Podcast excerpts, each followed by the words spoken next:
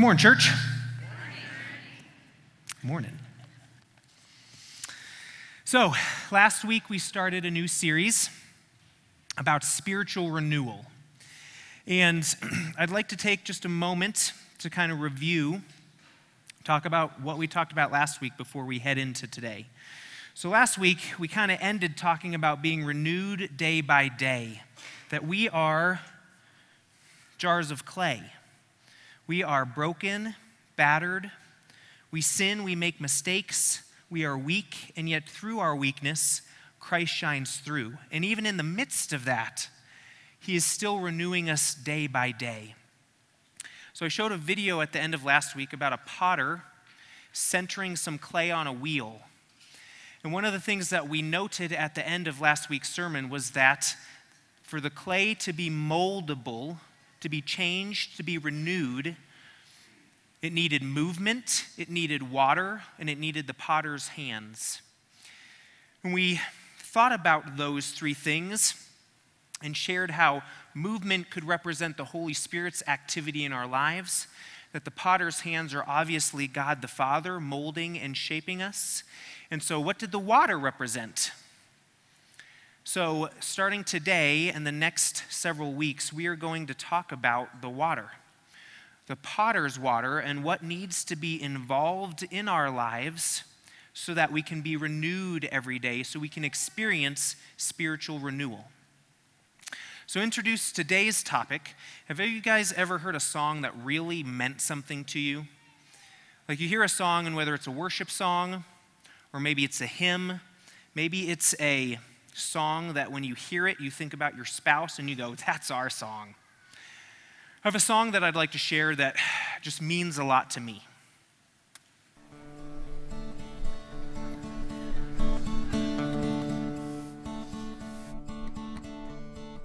Chick fil A. I could eat there seven times a day. Where the people laugh and children play. Oh, I'm in love with Chick fil A. Suddenly, I need waffle fries in front of me with some nuggets and a large sweet tea. Oh, Chick fil A, you set me free. Kids, get in the van so we can go there today but their stores are closed. Oh, I know, cause it's Sunday. Chick fil A. What a dirty, rotten trick to play. Now I have to settle for Subway. Oh, I'm in love with Chick fil A. Mm-hmm. Chick fil A. Have you guys ever seen that before? Tim Hawkins, he's hilarious, Christian comedian, takes songs, changes them, obviously. Um, but what he speaks to is a place that I love Chick fil A. Any, any Chick fil A fans in here? Sweet. Have you ever experienced that where you said, hey, I'm going to go have some Chick fil A and you realized it was Sunday? Ugh, why are they closed on Sunday? I went to their website. Why we're closed on Sundays? Our founder, Truett Cathy, made the decision to close on Sundays in 1946 when he opened his first restaurant in Hapeville, Georgia. Having worked seven days a week in restaurants open 24 hours, Truett saw the importance of closing on Sundays so that he and his employees could set aside one day to rest and worship if they chose, a practice we uphold today yeah, props to them.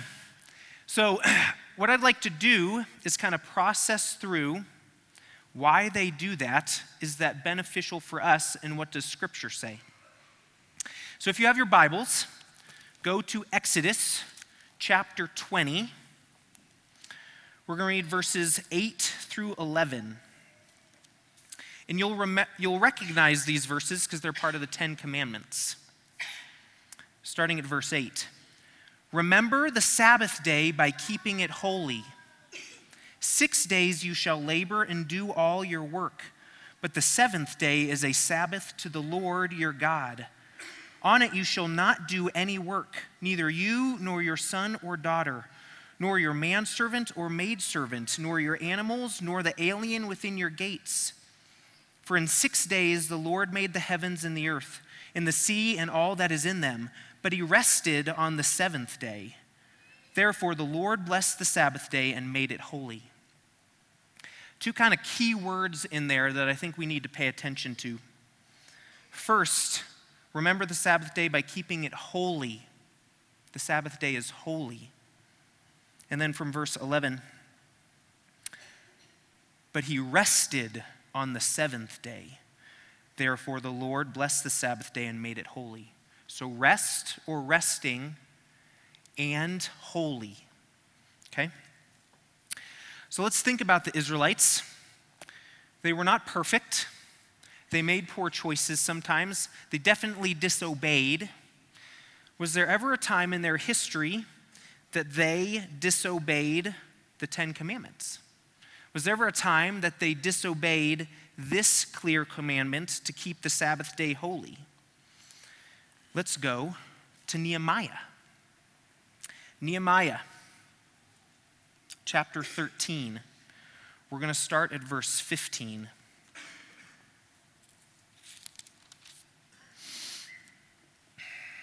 In those days, I, Nehemiah, saw men in Judah treading wine presses on the Sabbath and bringing in grain and loading it on donkeys, together with wine, grapes, figs, and all other kinds of loads. And they were bringing all this into Jerusalem on the Sabbath. Therefore, I warned them against selling food on that day. Men from Tyre who lived in Jerusalem were bringing in fish and all kinds of merchandise and selling them in Jerusalem on the Sabbath to the people of Judah. I rebuked the nobles of Judah and said to them, What is this wicked thing you are doing, desecrating the Sabbath day? Didn't your forefathers do the same things so that our God brought all this calamity upon us and upon this city? Now, you're stirring up more wrath against Israel by desecrating the Sabbath. When evening shadows fell on the gates of Jerusalem before the Sabbath, I, Nehemiah, ordered the doors to be shut not opened until the Sabbath was over. I stationed some of my own men at the gates so that no load could be brought in on the Sabbath day. A couple points. First off, when does a new day start? In our culture, we start at midnight. Last day passed, 1159, new day, midnight. Jewish culture, sunset. Sunset starts the beginning of a new day. So think about that for a second. How does your day start? It starts with rest. It starts with darkness and with quiet, potentially with solitude. You begin your day with rest. You don't start a new day in the middle of the day. Your new day starts when it's dark and it's at rest. That is why Nehemiah said in verse 19, When evening shadows fell on the gates of Jerusalem before the Sabbath, I ordered the doors to be shut and not opened until the Sabbath was over. This is also an important concept to understand when you count days. Have you ever paid attention to the day Jesus died? That day is traditionally called Good Friday. So Jesus said he died, and then three days later he rose. Died on Good Friday, so Saturday, Sunday. Do they not know how to count? What's this three days? When you understand where their days end, right? So Jesus died Friday when it started, it was sunset and it ended at sunset. So he died on Friday in the middle of that day. So he had Friday where he was dead, And then Saturday, it starts at midnight, or not at midnight, at sunset, and goes until the next day. When you count that way, you get three days Friday, Saturday, Sunday. It's important to understand how they count their days when we're reading Scripture. But the point that I want to make most of all is that you start your day with rest and then you go into your day. Let's finish reading about Nehemiah. Verse 20. Once or twice, the merchants and sellers of all kinds of goods spent the night outside Jerusalem. But I warned them and said, Why do you spend the night by the wall? If you do this again, I will lay hands on you. From that time on, they no longer came on the Sabbath. Then I commanded the Levites to purify themselves and go and guard the gates in order to keep the Sabbath day holy. Remember me for this also, O my God, and show mercy to me according to your great love. So, what can we learn from this? God gives a command to not work and to honor Him, to make a day special. And yet, as time goes on, the Israelites don't do that. Instead, what they do is they fill their time. We don't know if it's with good or it's bad. They're making money, they're supporting their families, they're working, but they're not keeping the Sabbath day holy. So when I read something in the Old Testament and I see that it is different from how we live today, I ask, well, what did Jesus think about this? What was Jesus' perspective on this topic? So let's go to Mark chapter 2, verses 23 to 28.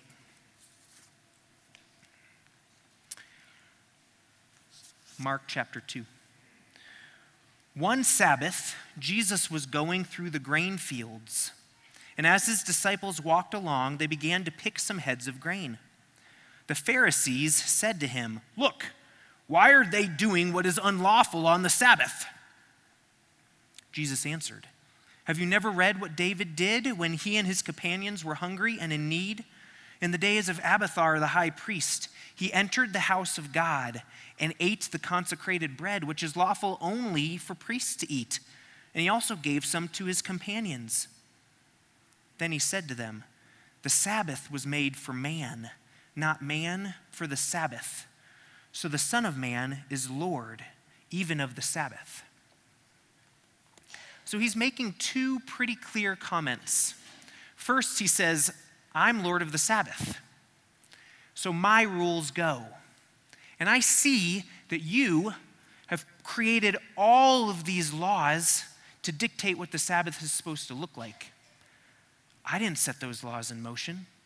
I am Lord of the Sabbath. My disciples are hungry. They can eat this grain.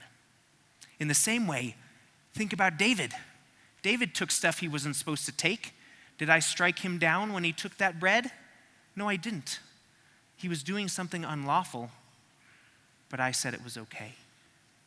So I am Lord of the Sabbath.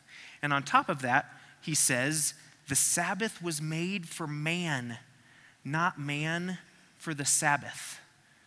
The Sabbath was made for man, which to me means that we need the Sabbath. We need Sabbath. So, why was the Sabbath even created? If you go to Genesis chapter 2, verse 3, it says this. I think I have a slide, right? So, God blessed the seventh day and made it holy because on it God rested from all his work that he had done in creation. There's those two words again holy, rest. God made it holy because on it God rested from all his work. Now, was God tired? I'm sure he was exhausted. He'd done tons of speaking. Let there be light. Let there be animals. Let there be plants. It's exhausting. He didn't have to work, he spoke. It counted as work because he created, but he didn't need to rest. God rested from all his work. So if he didn't have to rest, why did he rest? For our example, to show us that we need to take one day a week and rest. Take time off. Spend time with him, with one another. He didn't have to rest. So we've looked a bunch at the Old Testament. We've looked some at the New Testament. But now my question is what does that mean for us today? Because our world today is very different from even 50 years ago. Our days today are very, very different from the Old Testament. So, what does it mean for us today to keep the Sabbath day holy? Well, let's look at this quote from John Piper. He said this He's a theologian. You need to find a way to say to the Lord, I love you and I reverence you, and I'll honor you in a special way on this day. You got to find a way to say to the Lord, I love you, I reverence you, and I'll honor you in a special way on this day. When I hear special way, it reminds me of a term that we've been talking about a lot, and that term is holy. What does the word holy mean? There's kind of three parts. For something to be holy, it needs to be separated, set apart, sacred, not common, something of special use. So if you think about everything that God had the Israelites make when they put it into the temple, it was holy. God would anoint people or set them apart to do holy things. Set apart, different use, looks different, it's sacred. Honor the Sabbath day by keeping it holy, set apart, different. So, how does that look for us in today's world? What does that look like when not all of us have five, five day a week work weeks? Some of us work on Sundays. Some of us have shifts where it's 12 hours a day, sometimes on weekends, sometimes not. Some of us have full time jobs and part time jobs. What does it mean to honor and live out this commandment in the world today? Well, I think there's a couple options to think about this, but first I want to go to Acts chapter 2. Let's see what the early church did. Acts chapter 2, starting at verse 46. Every day they continued to meet together in the temple courts. They broke bread in their homes and ate together with glad and sincere hearts, praising God and enjoying the favor of all the people. And the Lord added to their number daily those who were being saved. So, how often did the early church meet? Every day. So, who's in? Want to meet every day? here, that's hard, right? We could meet here every day for prayer at the same time. Anyone who was interested, we could do that, right? We could work on meeting with our life group regularly, spending time in worship here weekly. We could do some of those things. But the early church started out meeting together every day. Now, I think a debate started to come up because later in Romans, you read this. Let's go to Romans chapter 14, verses 5 to 8. Romans 14. So, this is what Paul is speaking to the church in Rome. Listen specifically to the first sentence. One man considers one day more sacred than another Another man considers every day alike. Each one should be fully convinced in his own mind. He who regards one day as special does so to the Lord. He who eats meat eats to the Lord, for he gives thanks to God. And he who abstains does so to the Lord and gives thanks to God.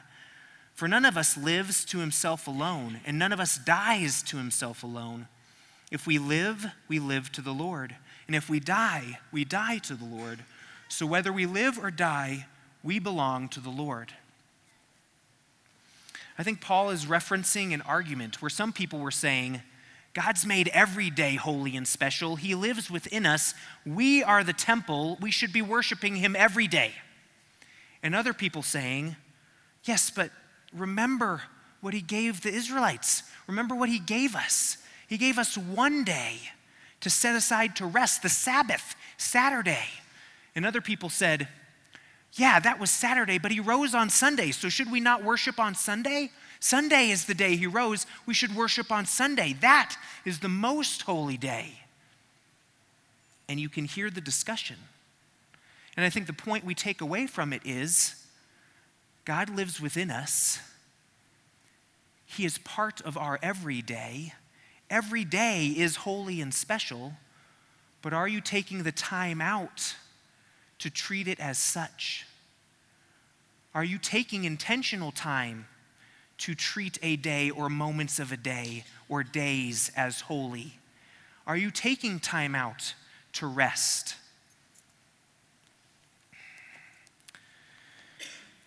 I think there's four key areas that we need to remember or think about when we are seeking rest because we know we need rest. The Sabbath day was made for us.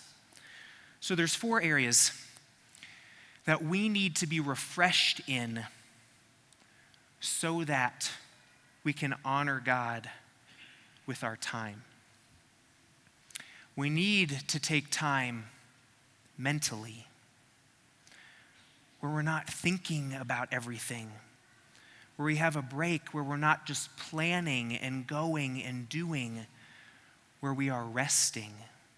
And not necessarily just checked out but where we're resting. We need emotional breaks. Sometimes we just need time, right? Sometimes we're grieving something and we need time to grieve. Sometimes something just irritates us so bad and we need a break. We need time and space for our emotions to get to a healthy place. We need time physically to rest. If you think about the Israelites, back in the Old Testament, they worked all the time to survive. Today we have microwaves and ovens and fast food. We don't have to work very hard typically to survive. So maybe we're not as physically exhausted as maybe the Israelites were. So maybe we need to do something healthy that is physical Anyone tend to sit behind a desk for much of their work week? Sometimes we got to exercise. We got to get out. We got to do something for ourselves that's healthy. And then spiritually, we got to take time to spend with Him, to worship Him, to honor Him, to look to Him first. I think all four of these components are an important part of what it means to get rest on a Sabbath. Now, are all of us able to take a Sunday and do all of this every week? Maybe not. Our schedules may not allow it. So, my encouragement is where in your week are you making time for this? Because if you're not taking time for this, you will not be renewed day by day. You will tend to be just a broken pot that is not being renewed, that God can still use to shine his light through. But are you taking time for Sabbath? Are you taking time to rest? Are you being intentional with your time to honor him? I think the main point it comes down to is that it comes down to time and devotion. We are called to give God our time. Because all our time is His. All the days He's given us are holy because He lives within them and He lives within us. They are His gift to us. We have been set apart to honor and serve Him. It's about time, and it's about devotion and dedication. How are we using that time? Because sometimes we rest, right? It's the weekend, we kick back. That's great. But sometimes our kicking back is really just checking out. And when we're just checked out, we're not honoring Him with our rest. So, how do we take our time, Sunday through Saturday?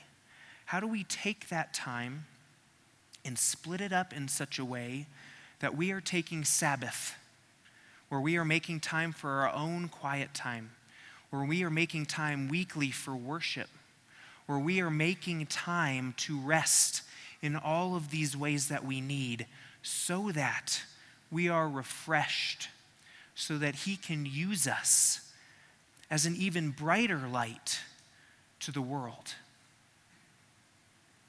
And as funny as it sounds, taking time off to do nothing really honors Him. Not this yesterday, not Saturday yesterday, but the week before.